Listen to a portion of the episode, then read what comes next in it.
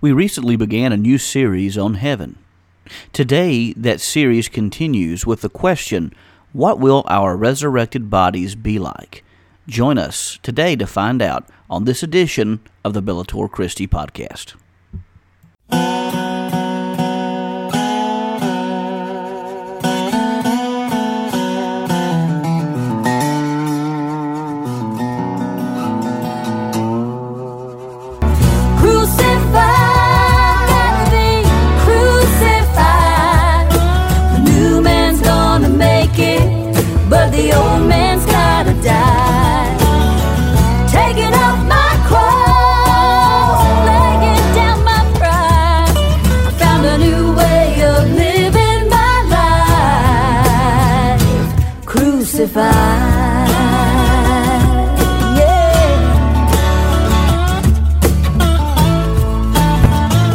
Listening to the Bellator Christi podcast, brought to you by BellatorChristi.com. Now join your host, Brian Chilton, as we enter the arena of ideas.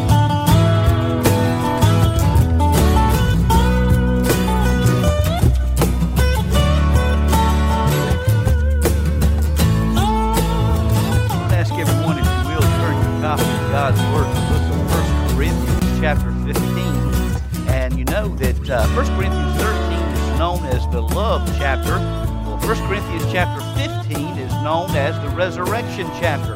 It's a very important chapter. We see that uh, in verses 1 through, particularly verses 3 through 8, Paul provides one of the oldest passages we have in Scripture. There are actually, if you look throughout the New Testament, there are traditions, creeds, hymns that actually predate the New Testament itself to within three to five years of the death, burial, and resurrection of Jesus of Nazareth, Jesus Christ. In verses 3 through 8, you see this tradition that Paul receives, 35 AD, that which is already existent, which dates back to the time of Christ. And this basically talks about the essentials of Christ's resurrection. And we also look in verses uh, 12 through 19, we see the essential nature of the resurrection uh, to our faith. In other words, Paul establishes the historicity of Jesus' resurrection, that he shows the importance that this resurrection has to our faith in verses 12 through 19. We see the guarantee of our resurrection bodies from Jesus' own resurrection body in verses 20 through 28. Uh, we see the support of the resurrection from the Christian experience in verses 29 through 34. But then finally, in verse uh, 35 through 49, Paul deals with the topic of the resurrected body itself. What will our resurrected bodies be like? Now, remember last week uh, in our first message on heaven, we noted that there is now a present spiritual state of existence to be absent from the body, to be present with the Lord. And we go and we reside with the Lord until the return of Christ. And when Christ comes, we see this in 1 Thessalonians that uh, with the trump of the angels sound, or the, the, the trump of God will sound, and the dead of Christ will rise first to meet him in the air. Then those of us who are alive and remain will be caught up to meet him in the air. This is where we get the term rapture, which means caught up. It's referencing that first resurrection, the resurrection of the righteous that's to take place. And after that time, we usher in this, this new phase in history where God creates this new heaven and this new earth where we will once again have not only a spirit, uh, the, the purified spirit, but we'll also have a purified body, a glorified body, a resurrected body. Just as Jesus was risen from the dead, so shall you be risen from the dead. Which is to say that all the individuals that you've ever buried in your life, those loved ones that you've had, that you've put in the casket and put in the ground, that you put, uh, what, six feet below, all of those individuals will one day, their bodies will be rejuvenated. Their bodies will rise from the dead, which is to say that all those caskets, you know, we've paid thousands of dollars for these caskets. They're going to kick that thing wide open and they're going to be risen from the dead, just as Jesus was risen from the dead. And we mentioned this this past Wednesday night in Bible study. I think Philip uh, and some others mentioned the fact, uh, brought up the point that when we are risen from the dead, we're going to join a countless group of other individuals. Daniel, who was promised to be risen from the dead. The end of the, capstone of the book of Revelation, um, excuse me, the book of Daniel, the last verse God says to Daniel, You'll be risen from the dead. Just as Daniel is risen from the dead, think about this all the saints of bygone years Mary, Martha, the 12 disciples, Moses, people we read about in the scriptures, all those individuals, including us, will be risen from the dead at that one point in time. But what type of body will we, will we have? What is this resurrection body going to be like? That's the question we're going to pose today. What is this resurrection body going to be like? We're not talking about that spiritual body we have in heaven that is now, but this risen body that we see at the end of time when Christ returns. So, with that in mind, we're going to ask everyone to please stand as we pay honor to the reading and hearing of God's precious holy word. We're going to be in, uh, again, 1 Corinthians chapter 15, the resurrection chapter, in verses 35 through 49. Let me also say, note uh, as we go through this, verses 50 through the end of it, Paul gives an eloquent point that we're going to come back to at the end of this message. When we understand these truths, that not only to be absent from the bodies to be present with the Lord, but also when we understand the fact that we will receive this risen body, Paul says, Death, where is your sting? where is the victory of death over the Christian? And the answer is, it has none. it has none whatsoever. Verse 35 But someone will say, how are the dead raised up? And with what body do they come? O foolish one, what you sow is not made alive unless it dies. And what you sow, you do not sow that body which shall be, but mere grain, but perhaps wheat or some other grain. But God gives it a body as He pleases, and to each seed its own body. All flesh is not the same flesh but there is one kind of flesh of men, another flesh of animals, another of fish, and another of birds. There are also celestial bodies and terrestrial bodies. But the glory of the celestial is one, and the glory of the terrestrial is another. There is one glory of the sun, another glory of the moon, and another glory of the stars, for one star differs from another star in glory. So also is the resurrection of the dead. The body is sown in corruption, but it is raised in incorruption. It is sown in dishonor, but it is raised in glory. It is sown in weakness, but it is raised in power. It is sown a natural body, but it is raised a spiritual body. There is a natural body and there is a spiritual body. And so as it is written, the first man Adam became a living being. The last man, the last Adam became a life-giving spirit. However, the spiritual is not first, but the natural, and afterward the spiritual. The first man was of the earth, made of dust. The second man is the Lord from heaven. As was the man of dust, so also are those who were made of dust. And as is the heavenly man, so also are those who are heavenly. And as we have borne the image of the man of dust, we shall also bear the image of the heavenly man, that is, of course, Christ Jesus. Dear kind of gracious Heavenly Father, we ask, Lord, your blessings to be upon this message today. We just ask that you would simply use me as your vessel, allowing me to speak the things that need to be spoken and hold back any things that don't, don't need to be spoken. And then through these things, Lord, we ask that you would open our eyes that we would see, our ears that we would hear, and our hearts that will apply these truths and be better for it, and to appreciate and look forward to the day when we have this glorified body that you've promised us. For us in Jesus' name we ask all these things. Amen and amen. You may be seated. You know, lot, it's, it's an amazing thing. Our bodies are, are, are just amazing specimens. Um, the human body is a beautiful thing, and it's just absolutely amazing the design that God has put into the human body. And even now, as we, as we look at the human body, we study the human body, I think we'll all agree that we don't know everything about the human body. Uh, but it, and such is the case with this little girl. This little girl came to her mother one day, and she says, Mommy, my tummy hurts. My tummy hurts really bad. And the mother says, Well, honey, the reason your tummy hurts is that you haven't eaten anything all day. You need to put something in your stomach. Your stomach is empty. You need to put something in your stomach, and then your stomach will feel better. Well, later that afternoon, uh, the pastor of the church came and had supper with the family.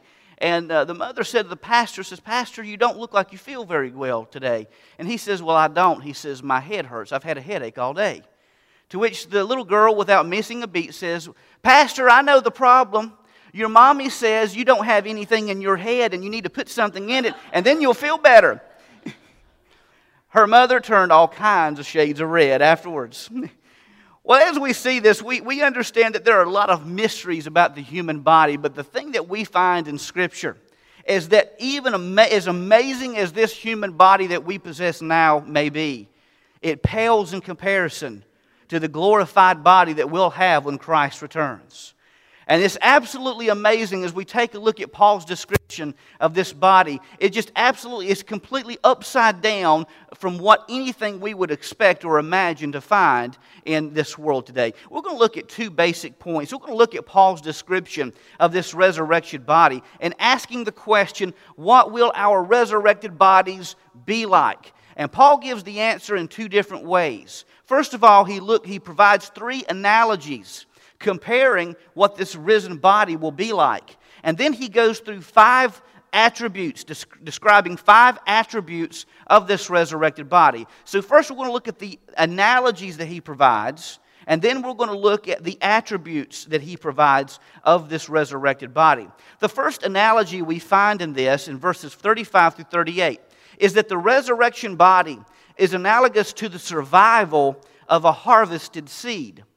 Paul gives the description of a planter. Now, wheat was a staple, was a staple in ancient times. You know, wheat bread was, was one of the, the, the most important uh, things, one of the important foods that they had. I mean, they had other uh, foods that went along with it, but the staple food was wheat, of course. And so everyone knew the way you planted wheat. It's the same way you plant anything else. You take the seed and you put it in the ground and you cover the ground.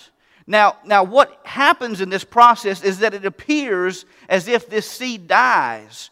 But you give it some time, and before long, you'll begin seeing a sprout.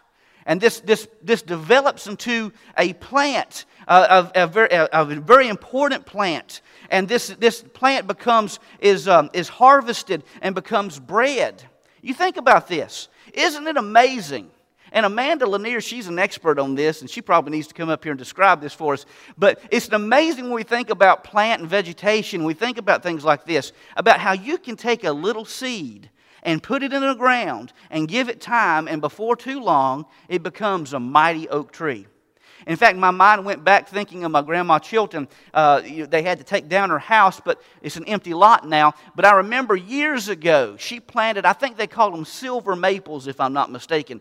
These, uh, these, a line of these silver maples. And they call them silver maples because the leaves uh, has, the, has the silvery tint to it, it seems like. But you can go today and see where she planted this, this line of trees, which all started as a little bitty seed put in the earth, and before too long, this little seed became this enormous tree. There's another tree close to our property. I call it a tornado tree due to a story involved with it. But this is a massive white oak tree. Quite honestly, this, this tree is, uh, is just enormous. It's absolutely enormous. But it all started as a little seed. The point Paul is giving in this is just as you take this seed, which is a small, little, insignificant thing, and you put it in the ground, it becomes something even greater when it comes out of the ground. And Paul is saying that our bodies are placed in the ground, but when they come back out, they're going to be something far greater than anyone could ever think or imagine. I also kind of like this illustration as well. Think about the butterfly. This little bitty caterpillar lives its life. It squirms along eating, you know, eating leaves and just squirms around these branches, squirms around the earth. Before too long, it, it, it, it comes in this cocoon. It seems as if it's dead. But before long, that little caterpillar emerges from that cocoon and becomes a beautiful butterfly with all new capabilities. He doesn't have to wither around on those little branches or on those little leaves any longer. He can fly like the birds of the heavens. Beloved, the same, in the same manner, Paul is saying our resurrected body is, is, our bodies are planted first, a natural body. They die, but when they are risen, they're going to be just as magnificent as that mighty oak tree that, that, uh, that harvested wheat or even the magnificent, beautiful butterfly. That's the way our risen bodies are going to be. It's absolutely unfathomable for our, to our human minds at this point in time. So, understand as we experience death, we have a new physical reality awaiting us when Christ returns that's going to be unlike anything we can ever imagine. He also gives them another analogy. He says the resurrected body is analogous to the superiority of the human species in verse 39. He talks about in verse 39 the glory of different types of flesh, different types of, of bodies physically. And, and while I have a great appreciation for the animal kingdom, there are many beautiful creatures out there. In fact, uh, when we talk about uh, animals and things of this nature, we'll go in more detail about this uh, when we get to that part. But you take a look, I, one of my favorite animals is the tiger. I love the tiger. I love how beautiful these cats are. These are huge cats. We went to see one of the, the uh, circuses, final circuses that, are, that were in Greensboro, and they had these uh, huge, enormous tigers. And uh, they were, man, when they roared, oh my goodness, it would just send a chill in your bones and in my bones because of the power of these animals. These were enormous creatures. But as magnificent as they are, they differ in their magnificence from, from birds. But the capstone of creation is human beings. Amen? Because the Bible says that human beings are made in the imago Dei, meaning that we have the image of God. We have the image of God. Beloved, I hope that if you were ever faced in a situation where you had to save a, a baby, an infant child, or an animal, that you would save the infant child. Amen? Because human beings hold the highest standard. Why is that? Because we have that divine spark. We have the image of God. We have that spiritual relationship with God that no other animal can. I mean, be honest, you go out in the jungle, you go out in the wilderness, do you see deer having temples to God? Or do you see monkeys uh, having church services on any given Sunday? Of course not, because they're living by their instincts. Human beings have the freedom of the will, human beings have the Spirit of God. They have uh, that spiritual nature where they can choose right versus wrong, the, the, that human nature where they can commune with God and God can, in fact, commune with them. So, what he's basically saying is, that as you find a difference in the animals from the human beings, so much greater is our glorified body going to be to the body we have now. It's almost like comparing a worm to a tiger. the magnificence of that tiger is far greater than the magnificence of that little crawly, creepy crawly worm. So much more, our glorified body is going to be far more magnificent than the body we have now. In verses 40 through 41, he gives the third analogy, saying that the resurrected body is analogous to the splendor of the heavenly star. He uses this word in Greek called doxa, which means splendor or magnificence, the magnificence of a thing.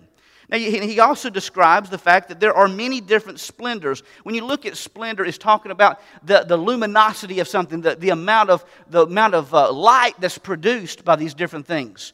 And you know, it's an absolutely amazing thing. The moon, the moon is beautiful, but the sun is also beautiful. And all these different stars in the heavens are beautiful, but they all differ in the glory that they have. For instance, coming up January 31st, there is a celestial event. If you get a chance to see this, you need to see it because it only happens, I think, about every 130, uh, 130 150 years.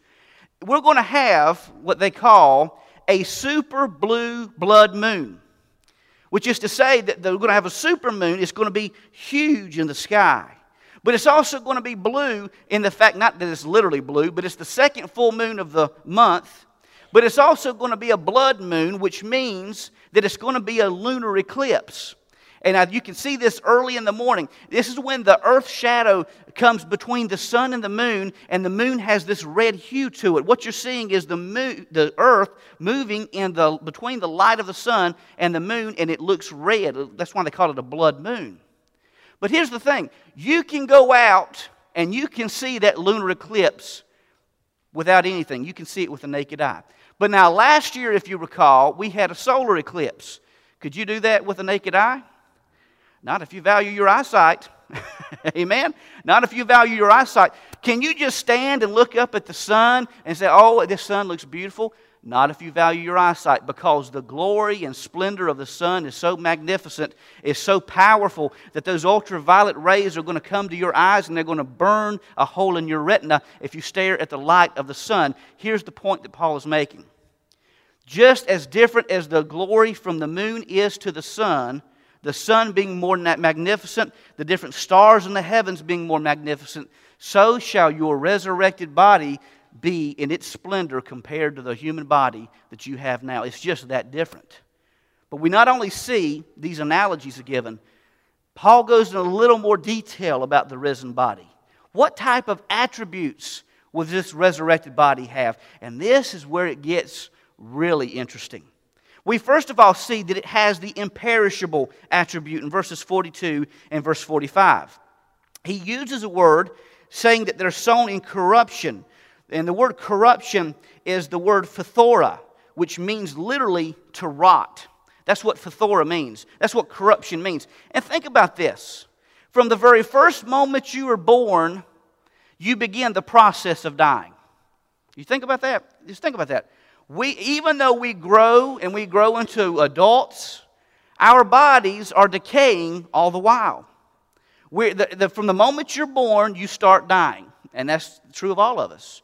Our bodies are sown in corruption, meaning that we're all, unless Christ returns, each and every single one of us, each and every person hearing the sound of my voice, is eventually going to one day die.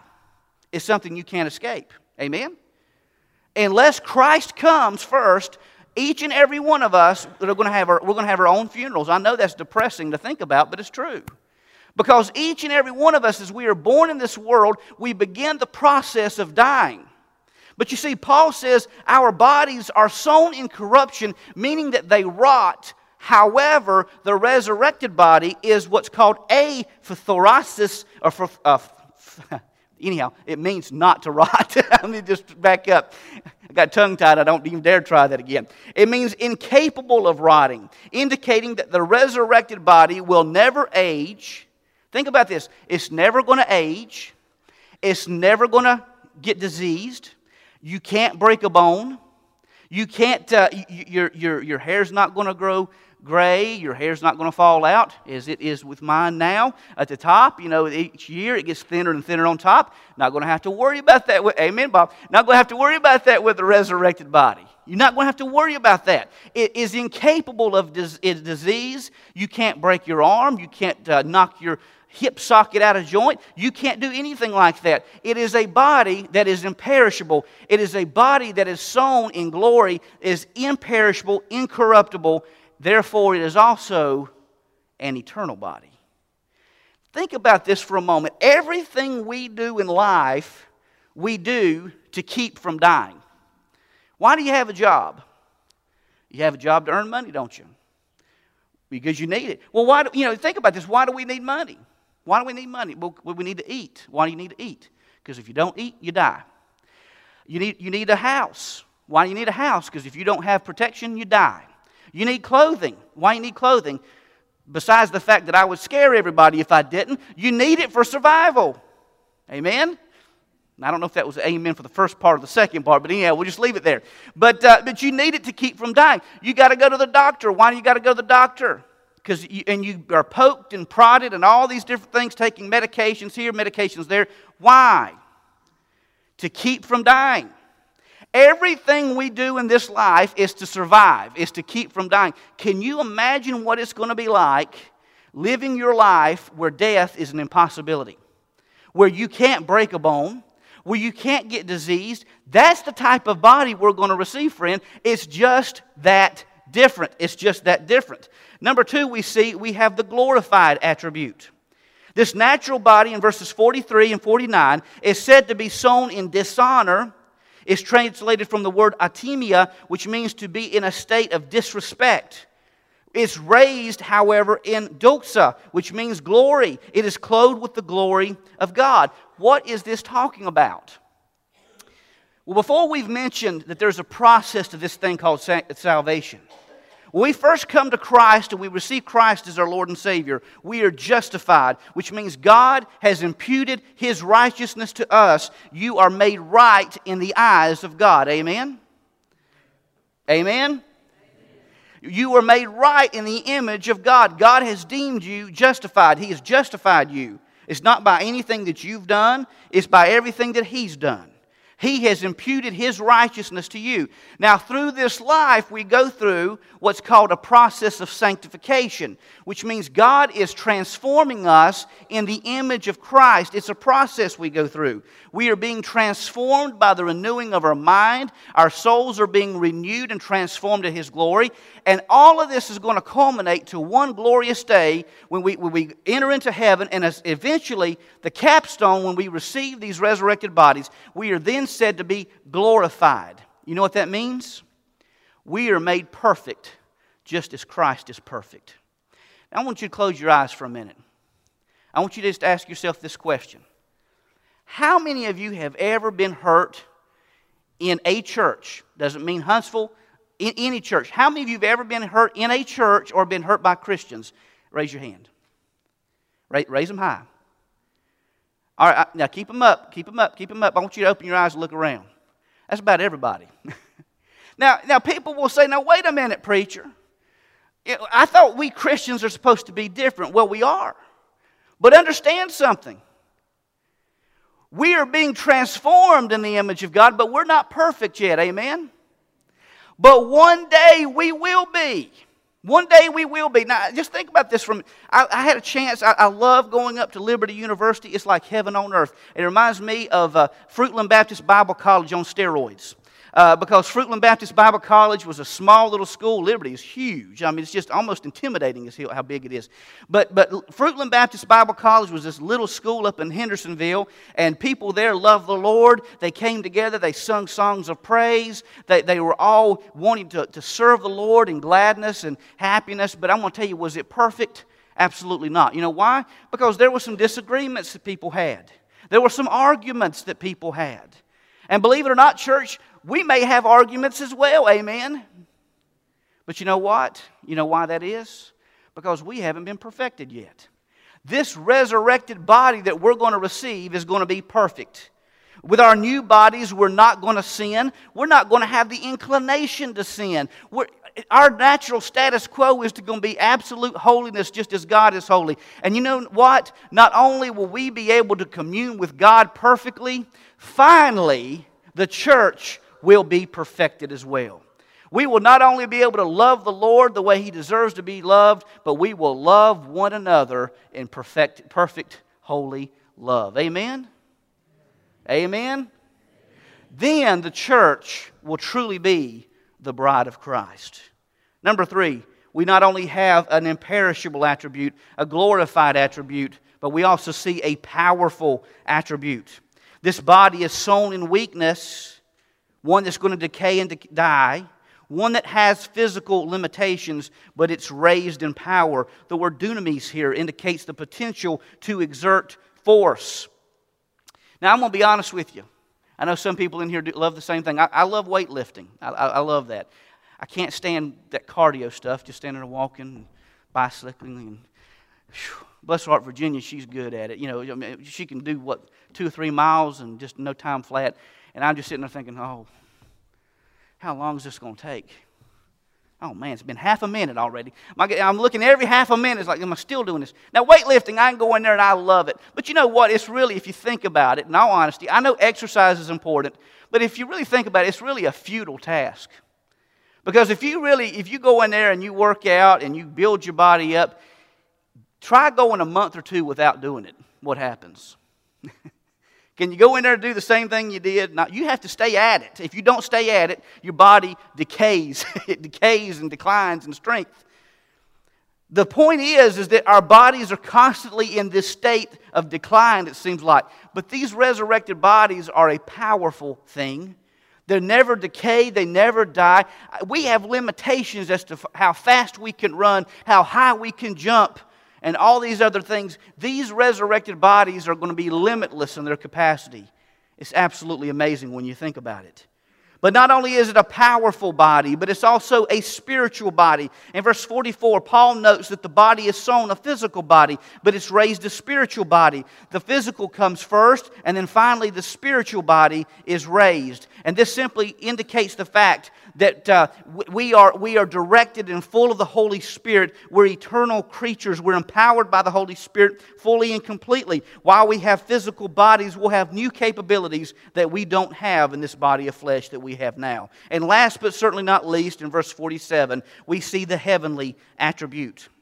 The last description of the resurrected body is that it's a heavenly one. You know, at this stage in our, in our existence, we could not stand before God's presence and survive. Because while we are being saved and we're being transformed, we're not perfect yet. And God is so holy that if we were to stand before Him, it, we, we, it would be like the Raiders of the Lost Ark. When they saw the ark and you remember everybody melting down, that would be the way it is. But with this heavenly body that we'll receive, we will be able to go before the presence of God without hindrance without interruption. We will be able to see God in all of His glory. We'll be able to see Christ in all of His glory. We'll be able to experience the Holy Spirit in all of His glory in ways that we're simply not able to do so now in this present body. I don't know about you, but I'm looking forward to trying this new body out. Amen. No more knee replacements, Nolan. Amen. Praise the Lord. No more knee replacements, Mom. No more back surgeries. No more heart stents, no more diabetes, no more diseases, no, no cancer. Praise the Lord, no more cancer. It'll be eradicated. This body is going to be unlike anything we could ever think or imagine. So, what does this mean for us? While there is truly anxiety when we think about death, we have a hope that is unlike anything we could ever think or imagine. When we think about this spiritual state of existence we have with the Lord, and we think about this physical, this physical reality that's going to be our resurrected bodies, it completely transforms the way we look at death. That's why Paul says in the, the last part of this chapter, Oh, death, where is your sting? Oh, death, where is your victory? It has none. So, so how do we deal with death? Well, Donald Grey Barnhouse lost his wife. I believe it was to cancer. I'm not 100% sure. But he was, he, was, he was going to have to raise his young kids by himself. He didn't know how he was going to do it. But he, he lost his wife. And as he was, uh, he was heartbroken himself, but as he was driving home from the funeral, they just had buried her in the cemetery. They were driving home, they went on the interstate, and this little girl couldn't quite wrap her mind around what had just happened. She said, Daddy, where is mommy? I don't understand. Where is mommy? Uh, what, what, does death mean for, what does that death mean, you know, for, for, for, a, for a person? And at that time, he was struggling to find the words, but it was just by divine inspiration, I think. A truck passed by them at that time, huge truck, 18 wheeler, and it cast a shadow upon the car. And Donald Barnhouse said to his little girl, he says, Let me ask you a question. Which would you rather have? Happen? Would you rather be hit by that truck or hit by its shadow? And she says, Well, Daddy, I'd rather be hit by the shadow. He says, For a person to die without Christ, it's like they were hit by that Mack truck. But for a person in Christ to die, it's like they were hit by that shadow. And quite honestly, that's so true. Because death is just like being hit by a shadow to be absent from this body. We're going to be taken in the presence of the Lord. We're going to be anticipating and awaiting that time when Christ is going to return, and He's going to give us a body that is absolutely going to blow our minds. I don't know about you, but I'm, I'm ready to give it a test run. Amen? I'm turned 40. I can still do the things I did in my 20s, but it takes me a lot longer to recuperate from them. I'm telling you, just like my uncle said, and it's so true. But can you imagine a body where there's no more aging, there's no more decay, there's no more disease, there are no more problems, there's no more emotional distress? You're not going to have to worry about losing loved ones because you're going to have them there with you for eternity. Amen. If they're in Christ. And I think about the many of the people who've been lost, me, the great saints of God who've been lost here at Huntsville. You're going to see them again. Amen. You're not only going to see them spiritually, but you're going to one day see them physically. And all these caskets, they seem like these caskets have the, have the victory, but they don't. One day they're going to succumb to the power of God. and the dead in Christ will be raised with these resurrected bodies, with every head bowed and every eye closed. Let me also say this as well. We had um, two miscarriages before we had Grayson. And I fully anticipate and I fully expect that when we get to heaven, Grayson's received the Lord. I fully expect when we get to heaven, we're going to see three kids there. Amen? I truly believe that. So some of you may have lost loved ones uh, early on. Some of you may have lost loved ones here recently. But I'm going to tell you one day, by the promise we see of this, is that one day you'll see them again. If they're in Christ and you're in Christ, you'll see them again. But as we think about this, let me just ask you a question. Do you know that your destination is heaven? The wonderful truth is that you can know. If you simply receive Christ as your Lord and Savior, make Him the Lord of your life, as Ashley read in John 14 1 just a few moments ago, Christ promises that, that He is going to go and prepare a place for us. And you can have this place awaiting for you if your name is written in the Lamb's Book of Life. So I want to encourage you to, to just think about this. Have you ever truly received Christ as your Lord and Savior? And if you haven't, I would ask that you would not leave this place until you make sure that your salvation is sure. Maybe you're here today and maybe you're reflecting on these loved ones and maybe you just want the Holy Spirit to grab hold of you and just to take away any worries that you may have in life. And we just ask if you want to come down and pray, we encourage you to do so. Or maybe you'd like to come and join the ministry of Huntsville Baptist Church. Whatever God is saying and doing in your heart, we just encourage you to come as the Spirit leads. To kind and gracious Heavenly Father, we thank you so much for the promise of heaven. We thank you so much, Lord, for the promise of these uh, resurrected bodies that we're going to have one day. And that just as you have been risen, you are the first fruits of the resurrection that we'll experience. And you provided that through your own resurrection. And we thank you, Jesus. So, Lord, we would just ask that through your Holy Spirit that you would just search out and review every heart that's here today to make sure if there's anyone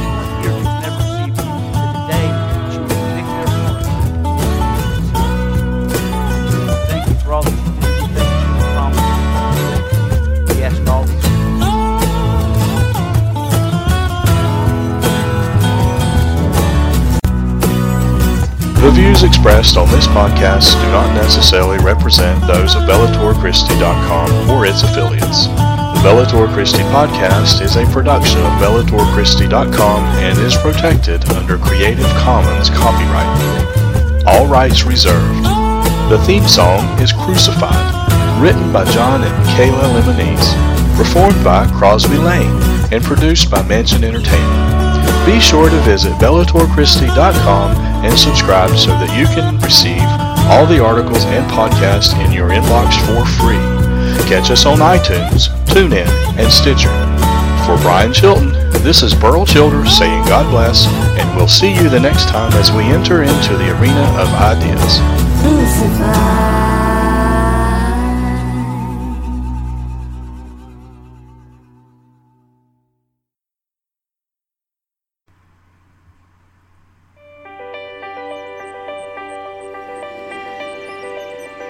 Some say the best Bible translation is the one that's most literal, word for word, through and through but there's not always a direct English translation of ancient words. So others say the best Bible translation should favor readability, thought for thought, holding on to the same meaning. But we can all agree that the very best Bible translation is one you trust and one that you want to read, one that stirs your heart and moves you to share its truth.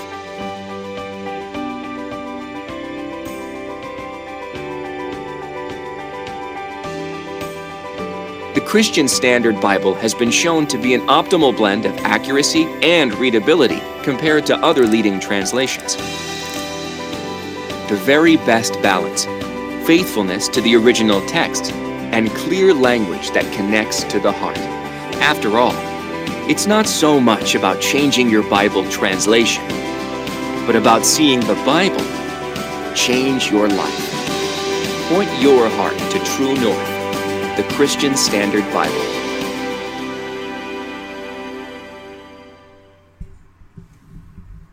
The Christian Standard Bible is the official translation of BellatorChristi.com. Go pick up your translation of the CSB today.